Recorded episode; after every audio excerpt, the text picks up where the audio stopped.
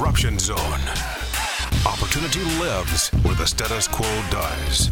Talking to the greatest innovators, disruptors, and off the wall inventors we can scrounge up. You laugh, you'll learn, you'll be inspired. Now, here are your hosts, Leland Conway and Cameron Mills.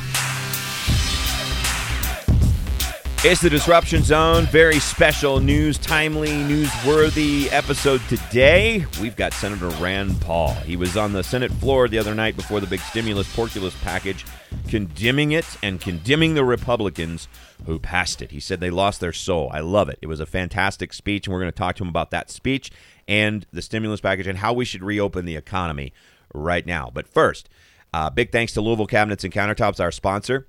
6200 Hit Lane in Louisville, right on the border of Louisville and Oldham County. These are the folks. If you want to change the way you live in your home, and that is what your kitchen does, it dictates how you live in your home because it's such an important part. Your heart, the health of your heart, dictates how your quality of life is, right? If you have an unhealthy heart, it's hard to get up and down steps. But if you have a strong heart, it's vibrant, right?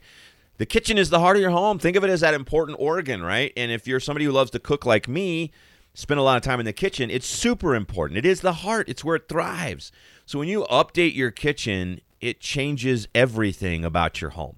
And we experienced that firsthand with Louisville Cabinets and Countertops because they upgraded our kitchen for us when we lived in Crestwood. I'm confident it's the reason the house sold in like less than a day. Um, but at the same time, the years that we had it, that we lived there, and enjoyed it, it really made that space so much better. And it was great. I loved to entertain. We'd have friends over and family over, and they were always like, Man, your kitchen's beautiful. And I'd be like, Yeah, it's my buddy. Louisville Cabinets and Countertops doing a good job. They also did our master bath for us. So I encourage you to stop by the showroom and see what they've got at 6200 Hit Lane. Uh, if you're in southern Indiana, Louisville, or Oldham County, this is your place. Go see George, Kelly, Michelle. They will take good care of you. They're the designers, and they'll help you. Like, if you want to just do a turnkey kitchen remodel and just like let them do everything, uh, and just kind of point them in the direction you want to go design wise, they'll help you with that. Now, if you're a contractor or a do it yourselfer and you got all your plans in place, you just need some cabinets, they've got high quality, high quality cabinets in stock ready to go. So you can do that as well. So they've got you covered regardless of the scope and size of your project. Okay. Louisville Cabinets and Countertops.com. Give them a call at 502 930 3304 or just stop by the showroom and say, hey, I was talking to Lee Londo on the uh, Disruption Zone podcast, and he said I needed to come see y'all and what y'all have. Okay, there you go. So big thanks to them. I appreciate it. And now let's jump right into our conversation with the great and powerful Senator Rand Paul. Senator Rand Paul on the line with us. He gave an impassioned speech before the uh, Senate vote on the uh, stimulus bill, the Porculus 3.0, or I don't even know. I'm lost at how much pork we've thrown around. But the bottom line is Senator Paul is with us now. Senator, I, I told the taxpayers on my Twitter, I said you are you are a six hundred dollar afterthought to a trillion dollar lobbyist's payday. Is that correct? Yeah. Yeah, I couldn't agree more. I mean, we shovel the money out the door. We send it to foreign countries.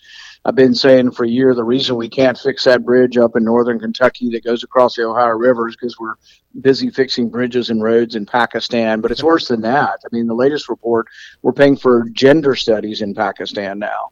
So, I mean, you name it, uh, all around the world, we've got money to give other people, but we don't have enough money to take care of our own problems. Well, if uh, the president vetoes the bill, the one thing I'm going to be most sad about losing is that apparently y'all earmarked a bunch of money so that you can teach us dumb Americans not to set our uh, full lawnmower gas cans next to an open flame. And if that goes away, I don't know what we're all going to do.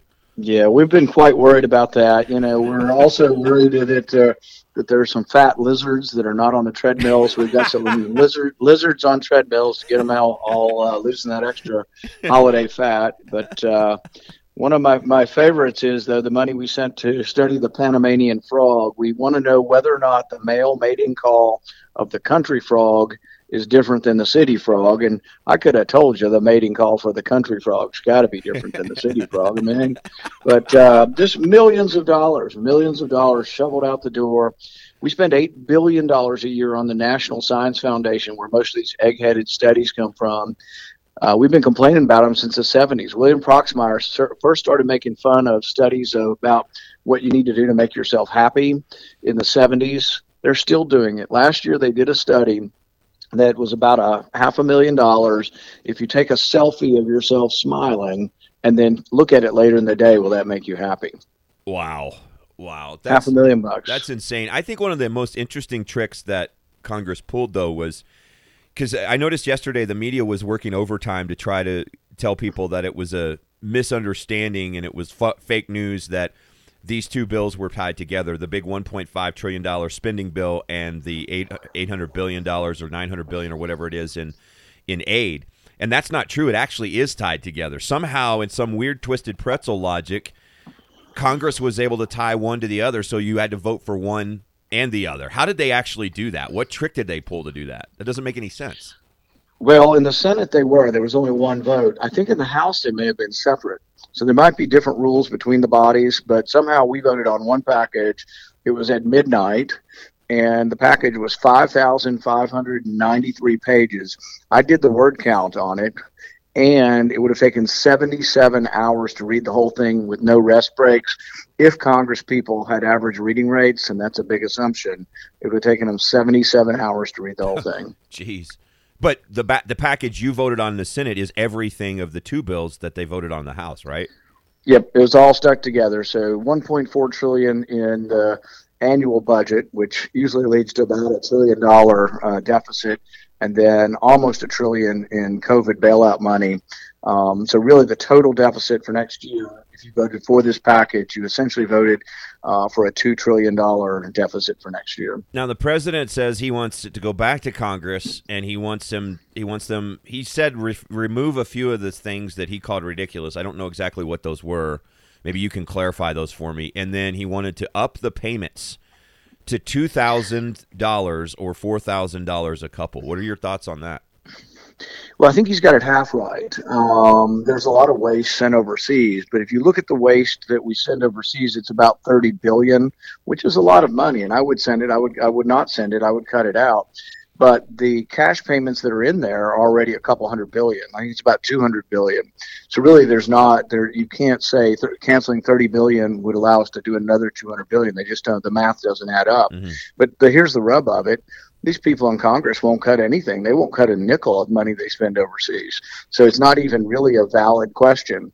If they if they are asked to do this, what the Democrats would do, and most of the big government Republicans would go along with them.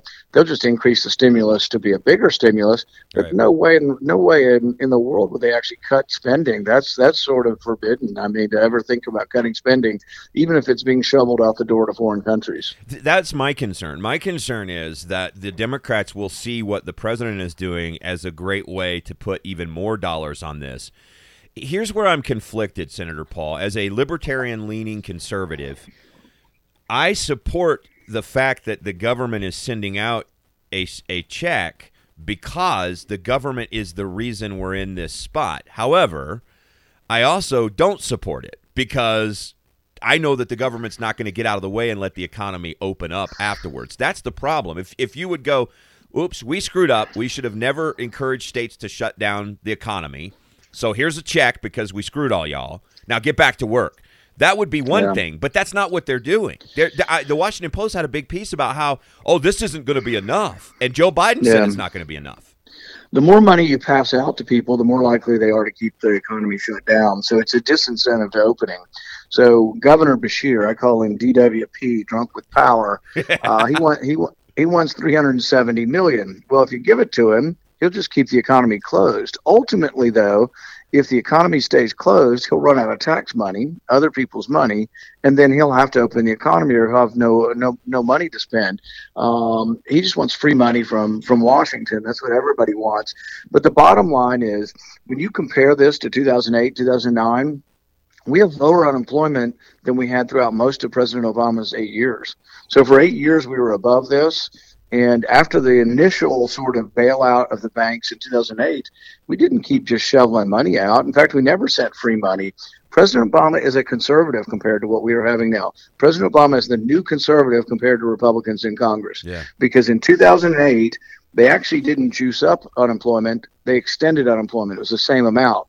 Because people were level headed enough to say if you double and triple how much people get in unemployment, They're not going to go work. they will not work until um, the market wage is more than the government wage for not working. So right now it's about it has been for the last six months about a thousand bucks a week for uh, for not working.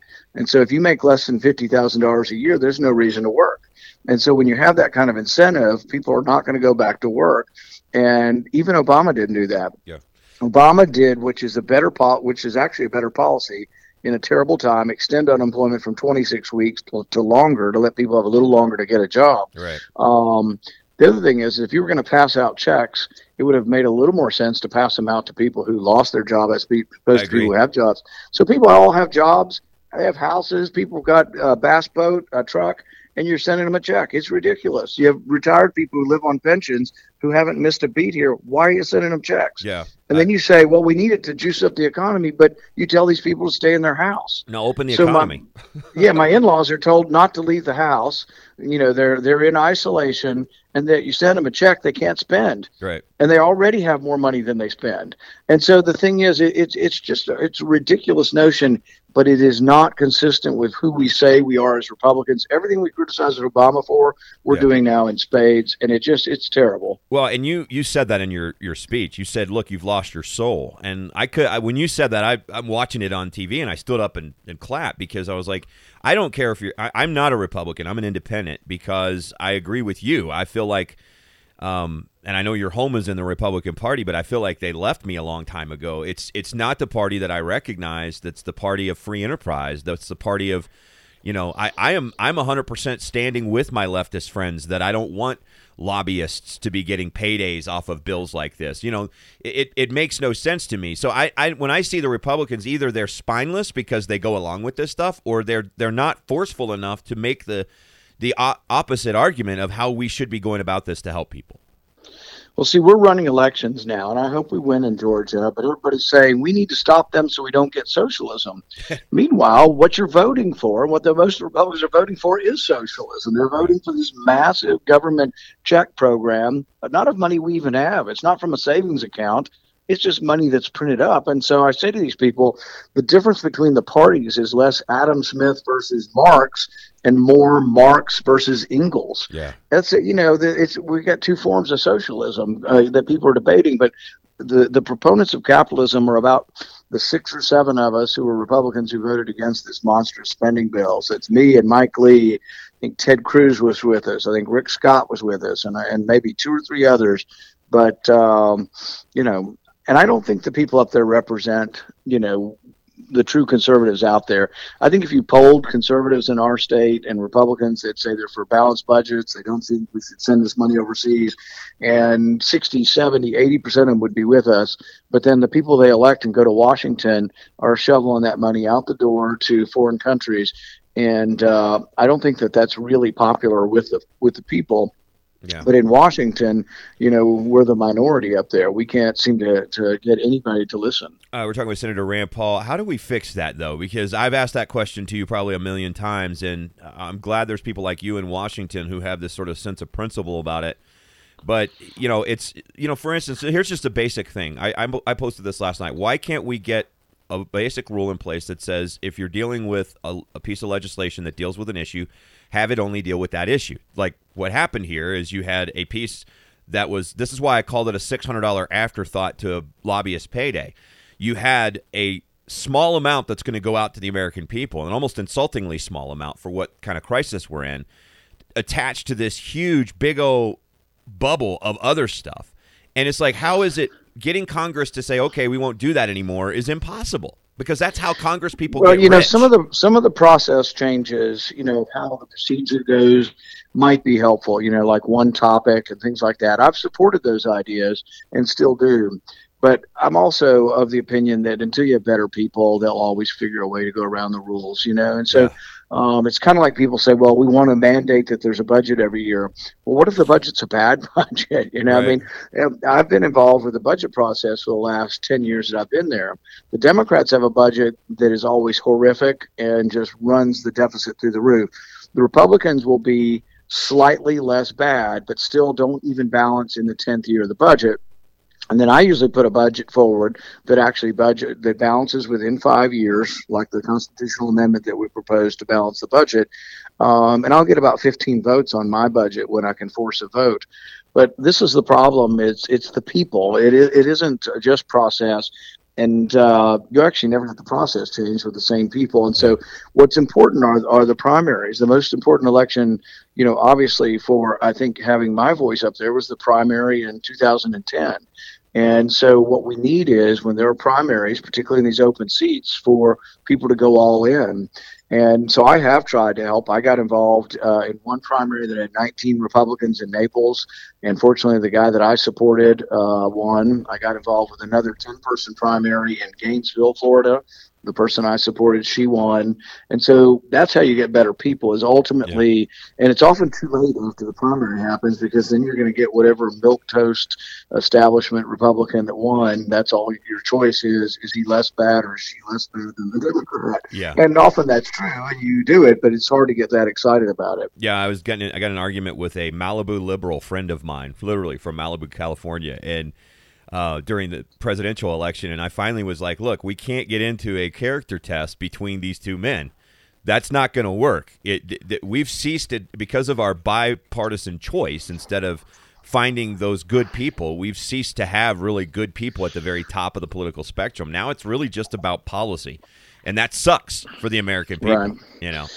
Well, I got time for about one yep. more question because it's Festivus and ah. Merry Christmas and all that wrapped into one, and I got to get going. All right. So if it's Festivus and we have one more question and you have to get going, you got to tell me what's your grievance. You have to air your grievance. yeah, here, here's here's the problem with you know I got a lot of problems with these people in Washington. I got so, I got I got so many grievances I can't even distill them into one. But I guess if I had to list one grievance, it would be that these people are more concerned with sending money overseas to foreign countries that yeah. they never seem to pay attention to America. It's one of the things I liked about Donald Trump uh, that he actually cared about trying to keep some of that money here at home. I'm going to continue to fight uh, every day to make sure that we keep the money here at home, that we fix our problems at home, and that ours, you know, that it should be America first. Yeah. So we'll keep fighting. But uh, Merry Christmas, everybody. You too, Senator Paul. Merry Christmas. Thanks for your time. Thanks. All right, a short podcast, but a sweet one. Senator Rand Paul the other night uh, giving an impassioned speech on the Senate floor um, saying, "Look, you guys have lost your soul if you vote for this monstrosity." Um, here's the thing: I, I, like I told Senator Paul, I'm a little bit conflicted about the checks. I think that the government put you in this position. They, in a way, uh, cost you your business, cost you your job, and if you have lost those things.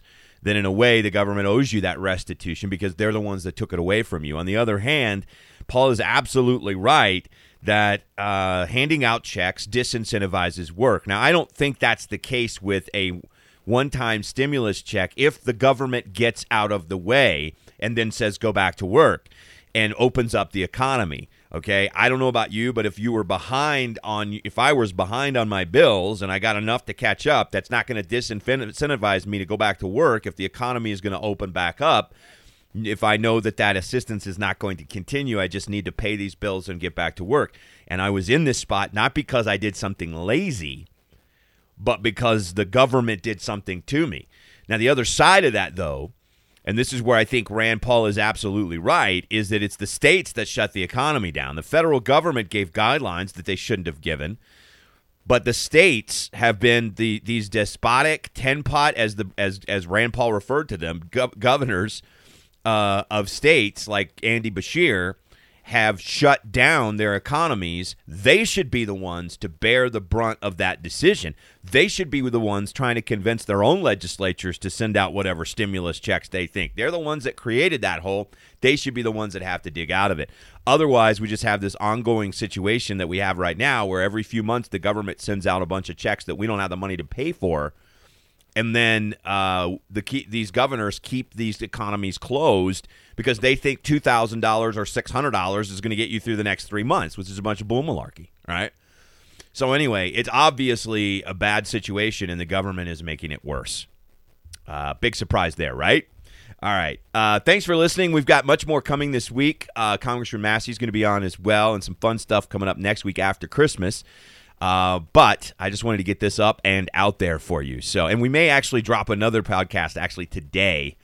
Uh, since uh, well, what is today? Today is the day before Christmas Eve, so I'm trying to decide whether I want to drop the Massey podcast today as a second one today, or drop it on the day after Christmas. It just depends because it may be news timely, and I may have to do that.